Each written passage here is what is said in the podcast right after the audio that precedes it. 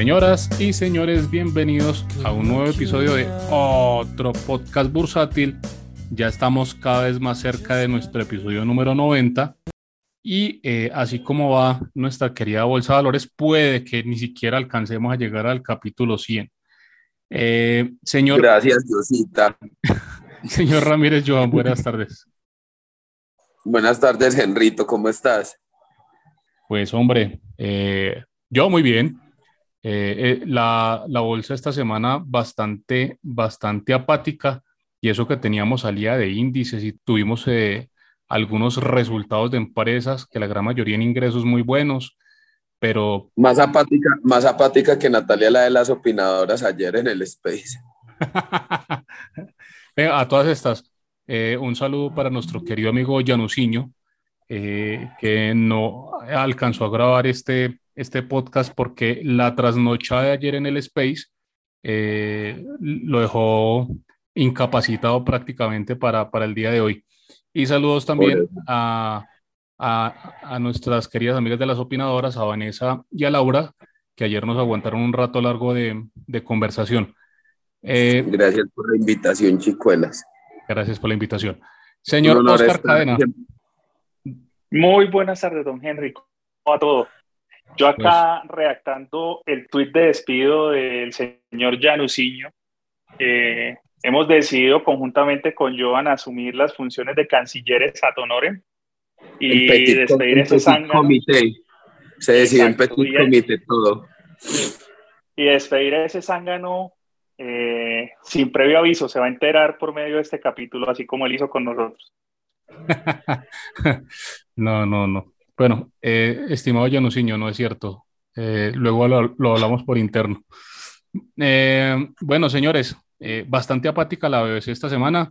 de hecho, hoy tuvimos un día muy maluco, un día rojo, eh, prácticamente eh, la estabilidad que había tenido el Colcap eh, durante el transcurso de esta semana bursátil, que fueron solamente cuatro días, hoy se fue al piso, hoy caímos 1.2%, cerramos en 1.308 y el total de la semana pues cae un 1.7%. don Oscar Cadena, usted ha hecho 1.310 eh, ¿Cómo me le va? ¿Cómo, se siente de ganar el descache de la semana? Victoria pírrica, Henrito. Ojalá celebráramos un 1600, pero es que esto no hay por dónde. De acuerdo, de acuerdo, no hay, no hay por dónde.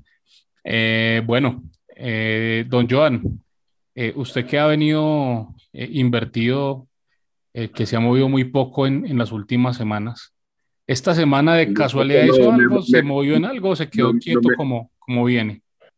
Es más, creo que no me he movido nada este año, estoy quieto. bueno, venimos más o menos. Ah, no, vendí, vendí, vendí afuera a New Bank. Ah, bueno. No, pero, pero eso es solamente para, para, para gurús eh, eh, pluma blanca que pueden y que negocian afuera. Vendí, no me di cuenta. No mentira, sí me di cuenta. Muy bien, ese es un, un chiste eh, ya de, vieja data, sin darse cuenta. Bueno, eh, don Oscar Cadena, eh, ¿qué piensa usted de la apatía de este mercado esta semana? a pesar de que tuvimos muy buenos resultados. Y en algunos días un volumen aceptable. recordemos que pues esta semana volvieron a verse volúmenes arriba de los, de los 100 mil millones martes y miércoles, creo. Eh, después nos enteramos por seguimiento de nuestro amigo Finzar, saludos a Giovanni Conde, que tenía que ver con las liquidaciones que venía haciendo el ICOL. Eh, el hombre hizo un muy buen seguimiento, muy útil para el mercado, casi que narración en tiempo real de qué más o menos remanente iba quedando por cada emisor que le hacía falta liquidar al ICOL. Y pues bien, eh, ahí eso ayudó algo al volumen, pero en general seguimos en las mismas, sin inversores, eh, sin, sin tracción en el mercado y, y pues eso se nota en, en, acciones como VHI, que si quitas el gestor de liquidez tiene dos puntas de compra de 100 mil acciones. Son 25 millones de pesos tal vez. Entonces, eh, emisores grandes que, que definitivamente no, no hay quien compre en estos momentos creo que todo está muy a la expectativa de, de finalmente qué pase con la reforma tributaria. De, acuerdo, Oscar. Eh, Oscar, pero finalmente, ¿qué pasó con el tema de las cesantías a largo plazo? Se supone que íbamos a tener un flujo eh, ligeramente comprador en, en estas semanas eh, por el paso de cesantías de corto plazo a largo plazo, pero esa plática fue efímera, eso no se vio, ¿qué pasó? Por ahora no se ha visto, yo no sé si ya terminó o tenga todavía algo por hacer, eh, por ejecutar el lunes, por ahora no se vio, o por lo menos no en el volumen que se esperaba. Eh, y eso nos demuestra una vez más que los flujos no están interesados en la renta variable. Ya nos pasó, recuerden cuando hablábamos de los, de los flujos asociados a las OPA, cuando Gilinski le compraba los fondos de pensiones y todos decíamos, uy, de eso se va a reinvertir tanto y al final las cuentas nos daban que ni el 20% de lo que se recibió se reinvertía. Hay un tema asociado a, apatía por la inversión en renta variable bastante fuerte y acá lo estamos viendo nuevamente. Por ahora, ojalá me equivoque, ojalá tenga que salir el martes a poner un tweet y decir que la embarré, pero por ahora pues no, no se ve. Esperemos que pase el lunes. Muy bien, don Oscar. Bueno, eh, rápidamente las top movers de la semana. Eh, tuvimos eh, nuestra top mover es Grupo Energía de Bogotá con un 3.6%, recuperó los 2000, cerró en 2020. Eh, pues yo no veo aquí nada fuera de un movimiento técnico, incluso tenía más noticias la semana pasada y antepasada. Eh, Grupo Sura subió 2%, cerró en 40.200 y Nutresa creció un 1.3%, cerró en 38.500. Las dos acciones, pues acciones con eh, eventos corporativos, eh, quizá las está defendiendo el señor Gilinski, igual se, se defienden con nada, con pesos, con centavos prácticamente, porque eh, la liquidez de, de, esas acciones está supremamente baja y, y pues ya, ya en una semana apenas se negocian 100 mil acciones en Grupo Sura, por ejemplo, que es un volumen pues irrisorio, teniendo antes de, del suceso con Gilinski, pues tenía semanas donde, donde se negociaban 3, 2 millones y medio de acciones. Eh, ahora pues negocia 100 mil semanales, eso, eso es nada. En Nutresa pasa algo muy similar. Eh, también negoció cerca de 100 mil acciones y antes de, del suceso de Gilinski negoció cerca de 600, 700 mil acciones. Entonces, una liquidez supremamente baja en las dos especies eh, y se pueden sostener pues con, con muy poquito dinero. Eh, Joan, ¿vos eh, qué opinas con, con, con, el tema del señor Gillins que estará preocupado que se le baje sus, sus inversiones y le estará metiendo sus centavitos o ya el mercado sencillamente está especulando que, que ese seguro, ese, esos covenants que, que debe cumplir Gilinski, pues los va a defender y por eso no cae. Yo no creo que Gilinski esté preocupado de nada. Los que se man está cagado en plata, los que estamos preocupados somos los huevones de nosotros. No, ese man que estar preocupado. Y la acción pues está moviendo con nada. O sea, si fuera él defendiéndola, pues tampoco es que le toque hacer mucho. Y tampoco creo que la estén especulando mucho. Creo que, que el mercado en general está muy a la espera de lo que pase con la reforma tributaria. Eh, hay gente que dice que va a pasar, hay mucha gente que dice que no va a pasar. Eh, yo a diferencia de, de la gente que está muy negativa, pues yo sé que Oscar está más precavido, pues no, no negativo, yo sé que Oscar es más precavido en este caso. Yo sí estoy un poquito más osado y yo digo que yo veo una oportunidad muy grande en este mercado. Yo no creo que, que eso vaya a ser tan mami que eso pase así como lo tienen. Eh, esperemos a ver, para mí es una oportunidad en este momento del mercado. Yo a nivel personal tengo Grupo Sura. ¿Pero tenés preferencial o, ordinarias? ¿Tenés PF basura o tenés Sura ordinaria? No, tengo Surita ordinaria. Ok, muy bien. Muy bien. Don Oscar, ¿qué ibas a decir? No, pues que lo que dice Joan es, es correcto, sí, es un poco más de precaución y yo de corazón, lo escribía y lo charlaba con unos amigos hoy. Les decía, yo tengo la familia acá, yo trabajo acá, vivo acá en Colombia. Igual aquí le estoy llevando las cuentas, Oscar. Eso, llévame las cuentas, Paco, pero me las cobras después, pero entonces, eh, mientras tanto, pides que suceda un milagro. Guiño, guiño. La cuestión es que, ojalá, yo sí digo, yo, yo quiero de corazón estar equivocado, porque, por lo que les decía, o sea, lo que hablábamos con unos amigos, mi trabajo está acá, mi familia está acá, eh, yo vivo acá en Colombia, cualquier cosa, mejor dicho, apostarlo en contra del país es una victoria pírrica. Sin embargo, pues el tema de gestión de riesgo me obliga a tomar ciertas decisiones, eh, margen aparte de lo que quiera. Eh, el viejo Joan la tiene clarísima en cuanto a que tiene sus, sus seleccionadas y, y se va hasta el final con ellas. Y seguramente, ojalá, espero yo de corazón, que, que tenga que salir a invitar las alitas por haberme equivocado groseramente y que Petro nos demuestre que va a llevar el Colcap a 2800. Pero en Alitas Inc., por favor. Yo pido que claro. en, galerías. Sí, señor. Claro. Las mejores alitas de Bogotá. Son buenas, son muy buenas. Esta la otra semana, perdón, va a haber alitas bursátiles, ¿no? Entonces, vamos organizando. Listo, de una. Oigan, eh, hablando, hablando de ese a tema. finales del otro mes para, para pasar por alitas.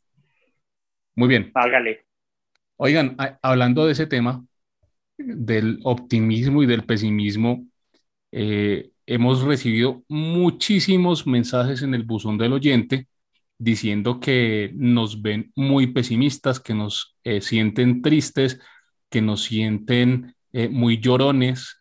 bueno, básicamente eh, cualquier otro sinónimo de esas que acabo de decir, incluso de personas que no están relacionadas con bolsa, que nos escuchan eh, también por X o Y razón y nos dicen, bueno, lo sentimos tristes, pesimistas, llorones, etc.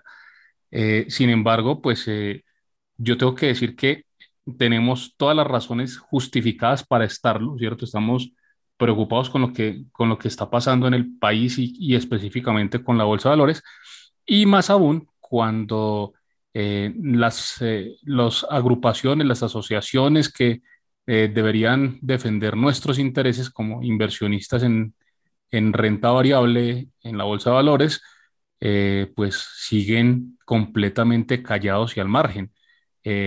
por ejemplo, algo que yo mencioné en el Space ayer, la Andy al día, a los dos días siguientes de la reforma tributaria, sacó eh, una exposición magistral donde mencionaba cómo le subía el impuesto a las empresas, cómo cambiaba eh, la renta eh, ponderada de, de, los impuestos de, de, las empresas más el, del, el de los propietarios, em, comunicados por parte de Grupo Sura, comunicados por parte de prensa, o sea, por todos lados se ha visto información colocando como en cuestionamiento lo que salió en la reforma tributaria, pero de parte de la BBC o del autorregulador del mercado de valores o de ASO Bolsa eh, o de alguna comisionista, pues en específico, que vaya, señores, voy a, eh, a ustedes como inversionistas los puede afectar eh, la reforma de esta manera. Nada, hay un silencio escandaloso, es un silencio que aturde los oídos.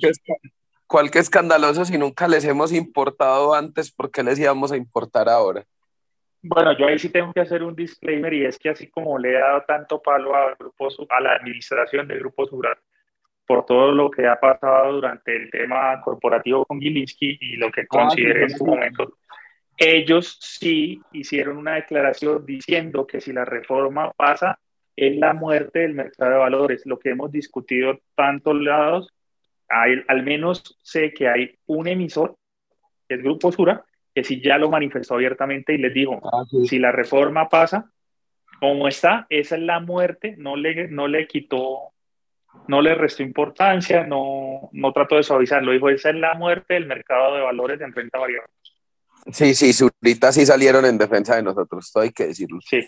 Sí, pero tal cual. el tema es, pues, un emisor, me parece muy bien que opine, maravilloso, y ojalá lo hicieran todos, pero, pero no es la organización que defiende la bolsa, es que los que defienden la bolsa debería ser a su fondo, a su bolsa y debería ser eh, la Bolsa de Valores de Colombia, Juan Pablo Córdoba, la misión de mercado de capitales. Bueno, no sé, es que eh, ha habido tantas, tantas personas y tantos estamentos que deberían tener la batuta del, del mercado de valores y, y, hasta el momento no se han pronunciado. Entonces, eh, pues, eh, muy tristes con esa situación, una razón más para, para seguir quejosos, llorosos y, y deprimidos. Pero bueno. Y le prometemos a nuestros oyentes que así como nos han escuchado quejosos, preocupados, eh, pesimistas, tomando decisiones no, que no son fáciles, a nosotros esto nos gusta, pero además que nos gusta, es parte de lo que hacemos para generar nuestros ingresos.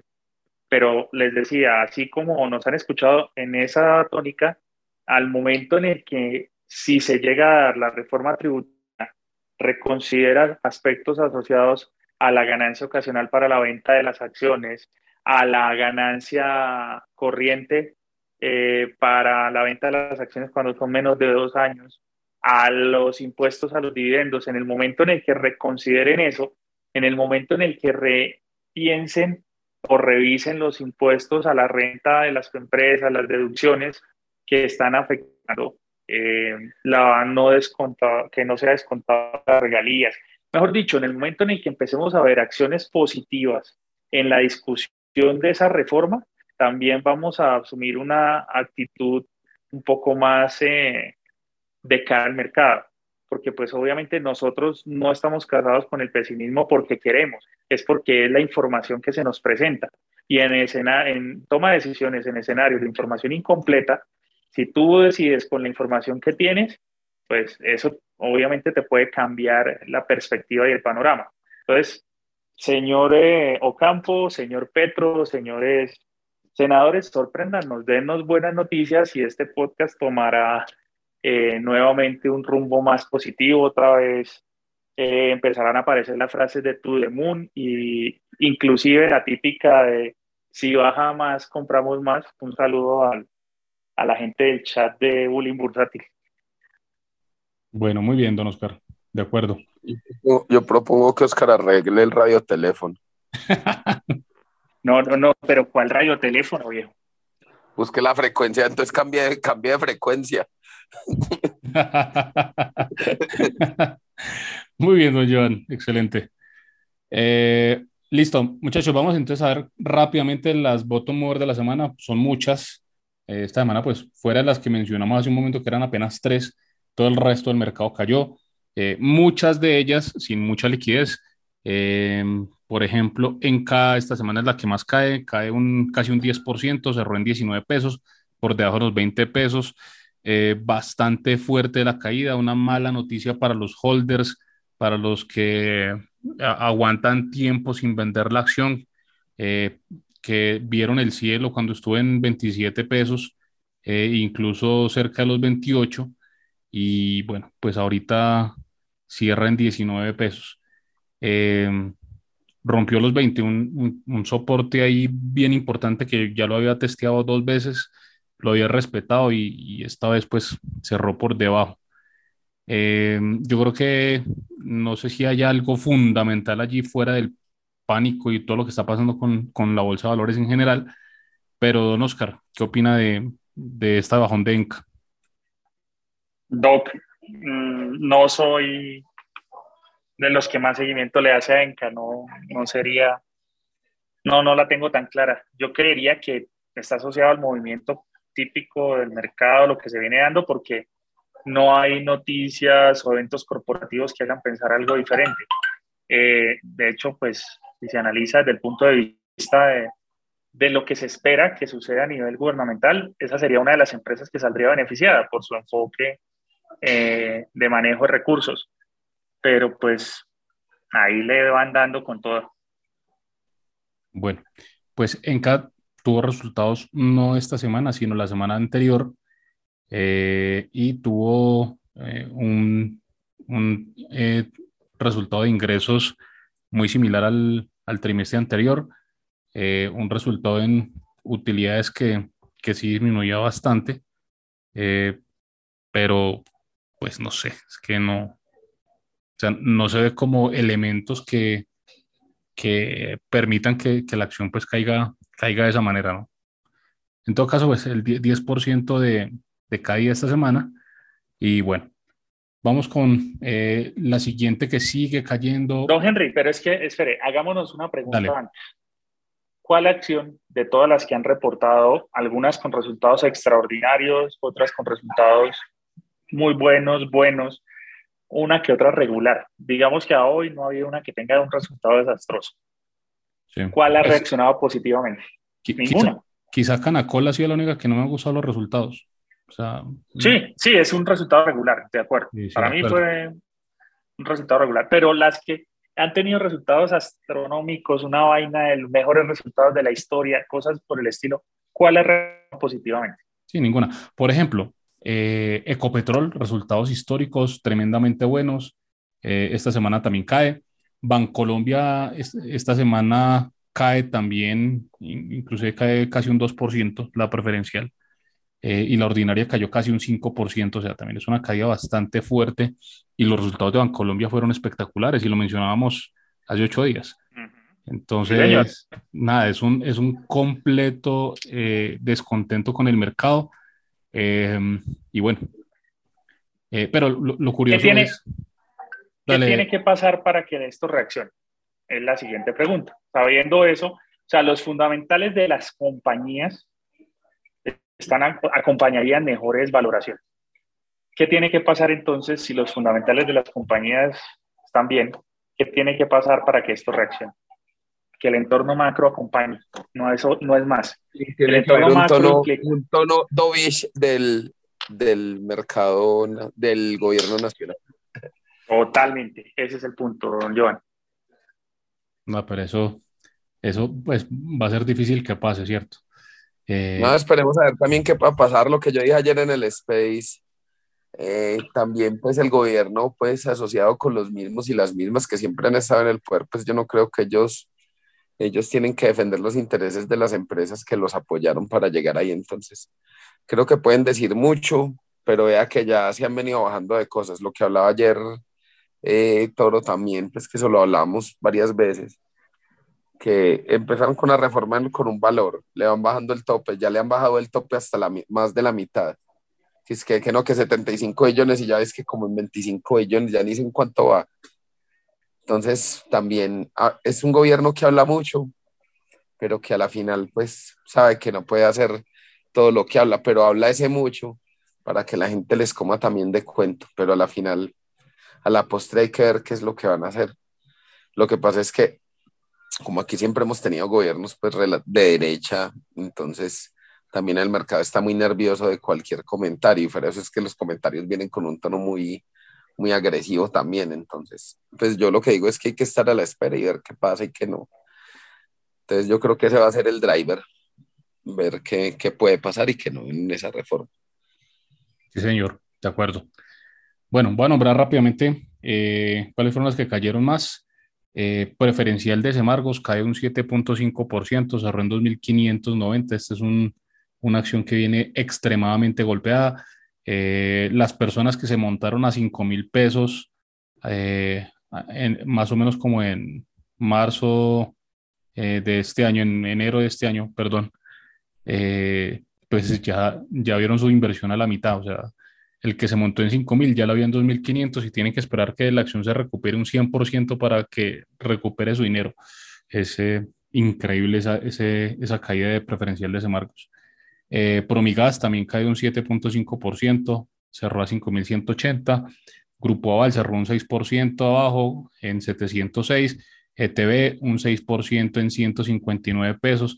ETB que venía con un rebotico interesante y vea, ya también se le devolvieron pues prácticamente todo y, y estuvo otra vez eh, cotizando esta semana, incluso a muy cerca de los 150 pesos. Eh, preferencial de Grupo Argos cayó un 5.5% en 6.520 eh, y con concreto que presentó resultados esta semana, decrece el 5%, cerró en 265 y eso que confirmó la, la noticia de la asamblea anterior donde se había propuesto eh, dividendos tan pronto salieran de la reorganización. En esta asamblea ya confirmaron que efectivamente sí van a pagar dividendos, que ya salieron del proceso de reorganización y, y se van a pagar en el próximo trimestre. Pero aún así, eh, pues eh, la acción cae un 5%. definitivamente pues no hay, no hay por dónde, ¿no? Eh, toda la, la, bolsa en general cayendo fuerte, Ecopetrol que es la, la líder cayendo un 3.4% a 2.267 y bueno, creo que no hay nada, absolutamente nada más que hablar eh, sobre nuestra Bolsa de Valores de Colombia. ¿Alguna opinión adicional, eh, Oscar? No, pues aparte, creo yo, de estar pendiente del, del, tema de la reforma, hay que estar muy pendiente también de qué sucede eh, con flujos externos, hay que mirar temas de volúmenes y hay que seguir monitoreando las acciones en lo sucesivo para ver que sus eh, indicadores y sus múltiplos de rendimiento no terminen afectados eh, en adelante. Porque lo, digamos que por ahora los resultados de las compañías acompañarían una mejor valorización. Hay que ver ahorita cómo empiezan a afrontar eh, inflación casi que los dígitos, cómo empiezan a afrontar un aumento de salario mínimo que inclusive ya están hablando del orden del 20%. Hay que ver cómo evolucionan las deudas de las compañías. Es muy importante para todos los que nos escuchan e, e invierten. Hay que empezar a mirar dos aspectos que son claves. Evolución de la deuda, porque si las tasas suben, generalmente las empresas tienen su deuda en variable y es variable indexada a tasas de referencia como por ejemplo el IBR, la, que es la tasa interbancaria. Entonces, Primero, monitoreo a la deuda de acá en adelante. Y segundo, monitoreo al flujo de caja. Hay que ser muy perceptivos de lo que vemos en el mercado, en la vida real, porque eso va a ser un indicador muy importante de cómo las empresas se van a ir adaptando hacia la realidad de lo que se viene. Fíjense que, por ejemplo, eh, las noticias que podrían ser relevantes eh, para la bolsa aparte de lo que pueda salir de comunicados organizacionales y movimientos corporativos, van a ir, van a verse dadas por el sector real. Por ejemplo, eh, esta semana escuchamos algo que es bastante preocupante y que hay que hacerle seguimiento. Y es que eh, en, la, en el seguimiento que hacen al sector bancario, hablan que los cupos de endeudamiento de tarjetas de crédito se fueron de 60 billones a 96 billones, si no estoy mal, son cifras aproximadas, eh, que recuerdo que escuché. ¿Eso qué implica? Pues que la gente está adquiriendo una deuda mucho más fuerte, eh, con unas tasas mucho más altas, lo cual puede implicar eh, algún tipo de impago. Cada uno de ustedes, cuando hagan trámites bancarios, se van a dar cuenta que, por ejemplo, los créditos hipotecarios que estaban al 6.7, 7, 7,5% efectivo anual, ya las están subiendo a tasas del 13, inclusive vimos un caso de tasa del 17% para una compra de un leasing que nos consultaron por el buzón del oyente. Ese tipo de situaciones es el que hay que entrar a monitorear ahorita para ver cuáles sectores y qué empresas son más resilientes y hacia dónde enfocar las inversiones para los que eh, estén armando su portafolio y pues obviamente estar a la espera de lo que se venga respecto a la reforma tributaria. Esos son, digamos, los drivers para mirar ahorita. Tema de técnicos y fundamentales con los volúmenes, de técnicos, perdón, con los volúmenes que tenemos, es difícil que haya una correcta formación de precios. Muy de acuerdo, Oscar. Bueno, miremos un poquito lo que pasó afuera, eh, empezando por el dólar.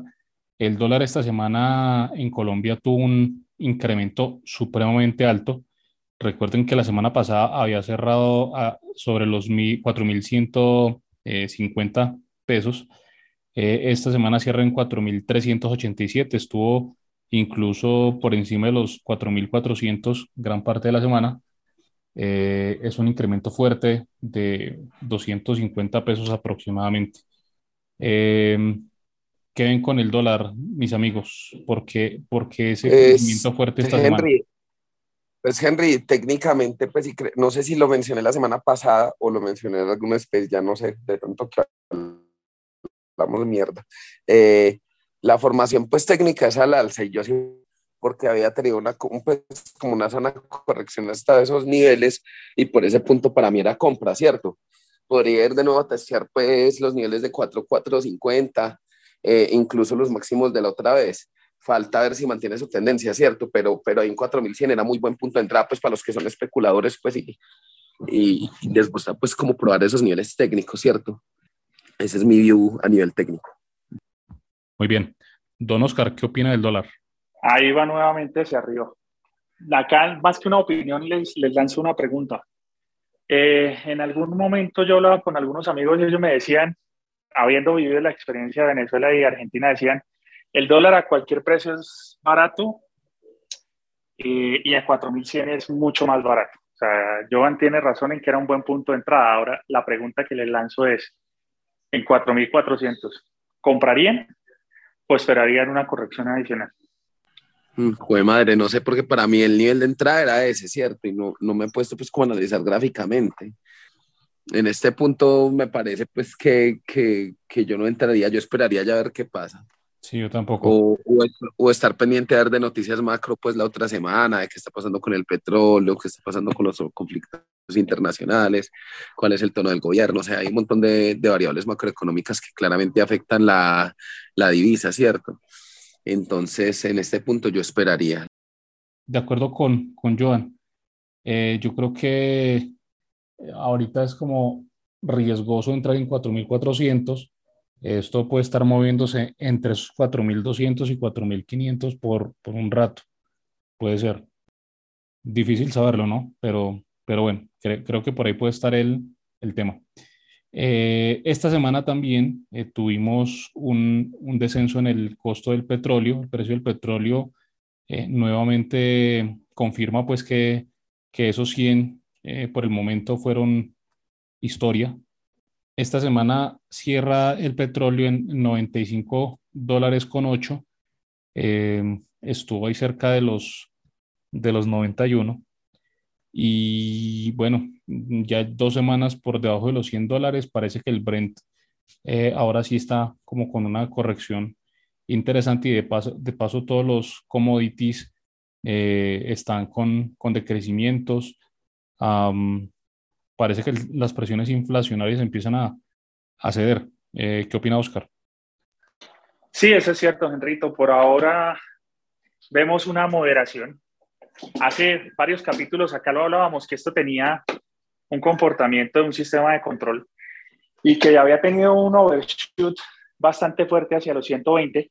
Íbamos a ver un undershoot, eh, que es lo que estamos viendo, no sé hasta qué precio, porque digamos no, no es mi especialidad calcular eso, pero sí hay algo que a mí me muestra que este no es el final del petróleo caro. Eh, no sé si ustedes vieran por ahí la noticia de Berkshire Hathaway comprando 50% de Occidental, ¿no? No, señor, no, ¿cómo fue? Entonces, eh, esa compra, o sea, un man como Buffett haciendo una apuesta de esa envergadura hacia una de las grandes a nivel de exploración petrolera me muestra dos cosas.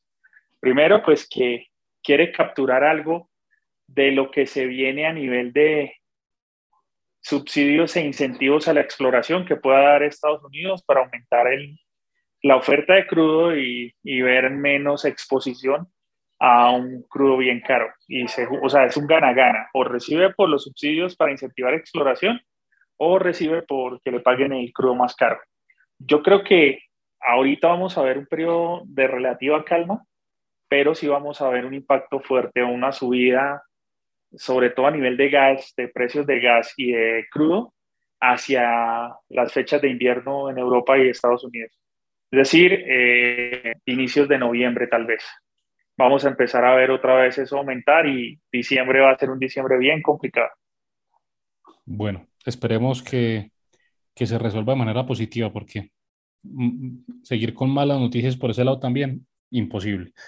Bueno, eh, y por último, el Standard Poor's eh, esta semana baja un poquito ese, ese ímpetu que tenía la semana pasada eh, termina en 4.228.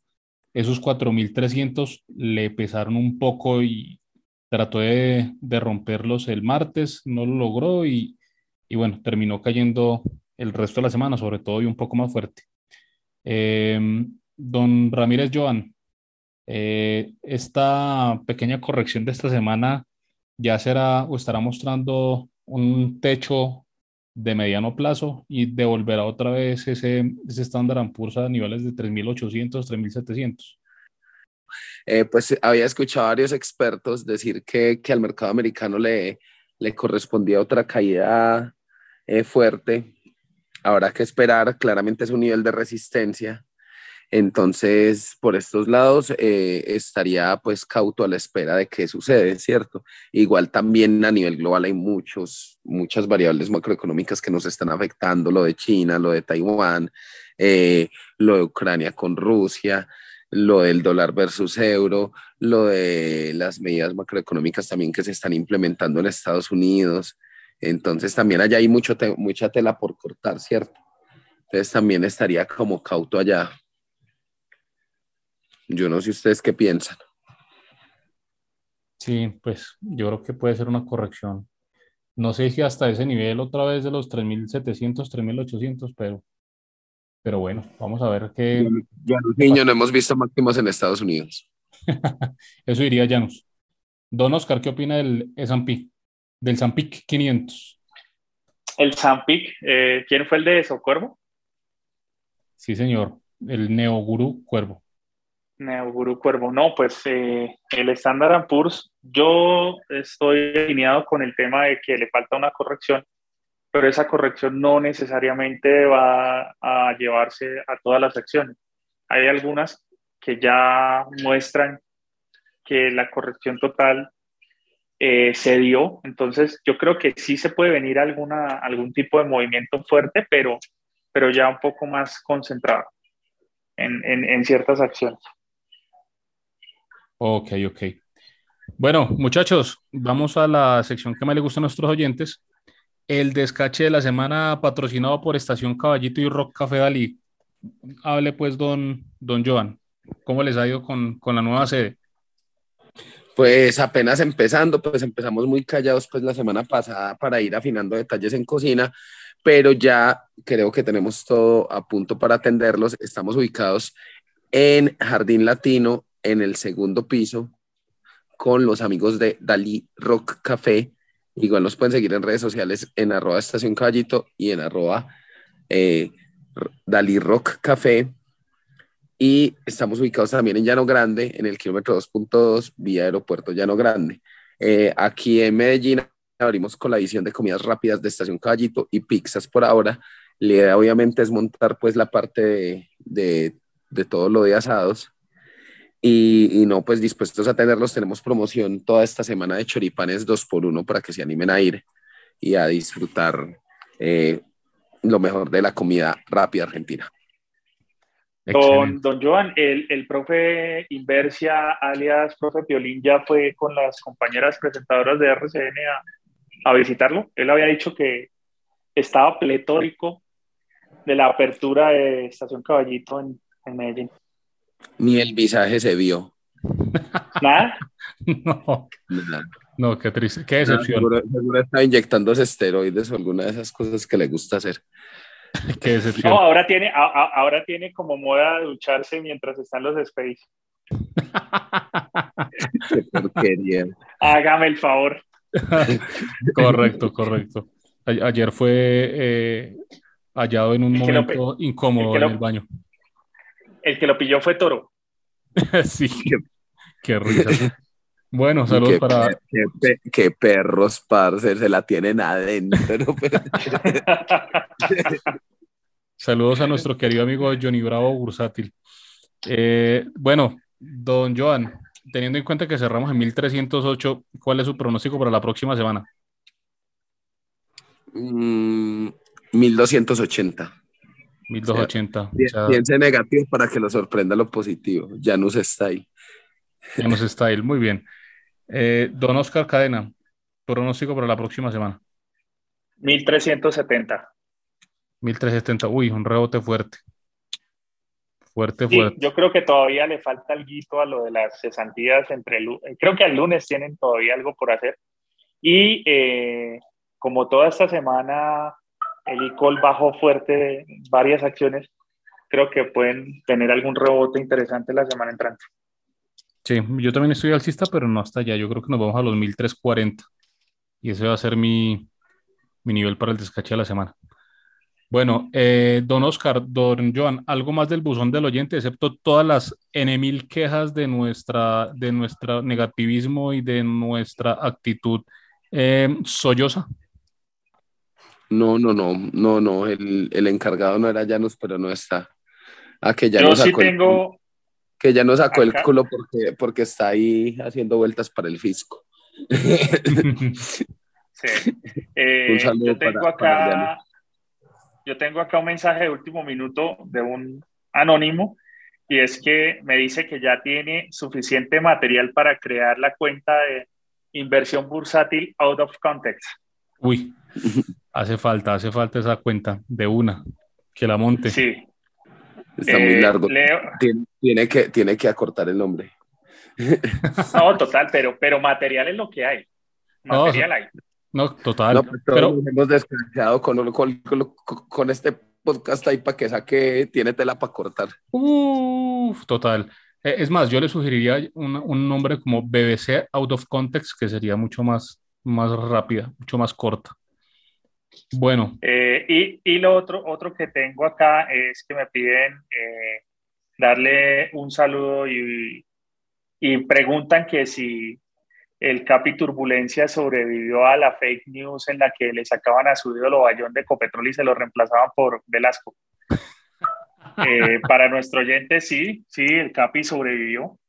Envejeció un poco, le salieron canas de, de escuchar eso, al- algo de tristeza, pero no, el hombre sobrevivió al, al- a la fake news. muy bien. Saludos al Capi. Bueno, muchachos, eh, despidamos este episodio eh, a nuestros oyentes por aguantarnos otro, otra hora más, un episodio más de esta mediocridad. Eh, de hecho, eh, creo que ni siquiera hicimos el disclaimer, hagamos el disclaimer antes de que termine el capítulo. Eh, los contenidos que tuvimos en este episodio eh, no fueron realmente contenidos porque esta, esta vez estuvo eh, corto de, de noticias eh, en cuanto a, a movimientos corporativos y fundamentales. Eh, y eh, esos contenidos no son recomendaciones de inversión. Si ustedes invierten en lo que dicen tres patos en un podcast, no tienen ni la más remota idea que están haciendo en bolsa y deberían estar haciendo fake news sobre Velasco. Eh, bueno, vea aquí un, un- un- un pequeño paréntesis antes de terminar. Eh, nuestro queridísimo amigo parece que ahora sí ya como que se, se pronunció al respecto. Eh, vamos, vamos a tener que leer qué dijo nuestro amigo Córdoba, eh, pero yo no espero mucho realmente de un comunicado del, del señor Juan Pablo Córdoba. Vamos a ver. Eh, estimados oyentes, gracias. No, por pero es, es el, el Vale. resumen o el, el headline está bastante diciente. Más impuestos a dividendos en tributaria mata al mercado de capitales. Hay que revisar el detalle del, comunicado, pero vuelve y juega. El problema no está solo en los dividendos, es la ganancia ocasional. De acuerdo, la ganancia ocasional es terrible. Bueno, vamos a ver, eh, acaba de salir la noticia, eh, vamos a, a- ver qué, qué dijo nuestro amigo Córdoba, eh, pero la verdad yo no espero nada, no espero mucho de, ese comunicado, quizá puede ser incluso más profundo el que hizo Grupo Sura o el que hizo, por ejemplo, Landy para los industriales, que el que puede haber hecho este señor. Vamos a ver, espero que me sorprenda y bueno, eh, con esta noticia medianamente positiva, con la expectativa de todavía leerlo, esto fue otro podcast bursátil.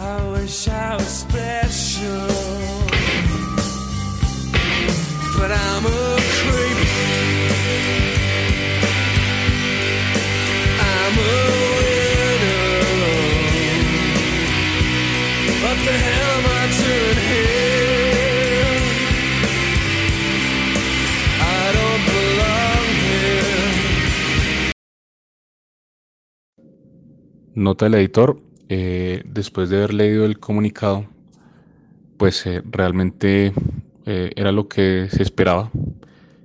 Solamente el título fue un poco contundente. Realmente el tono la- lo que dijo el doctor Córdoba pues fue un tono débil. No mencionó una sola cifra, solo habló de lugares comunes. Y bueno, pues pasaron 11 días después de la reforma tributaria para, para emitir este, estas opiniones que pues no, realmente no, no dijo nada, básicamente.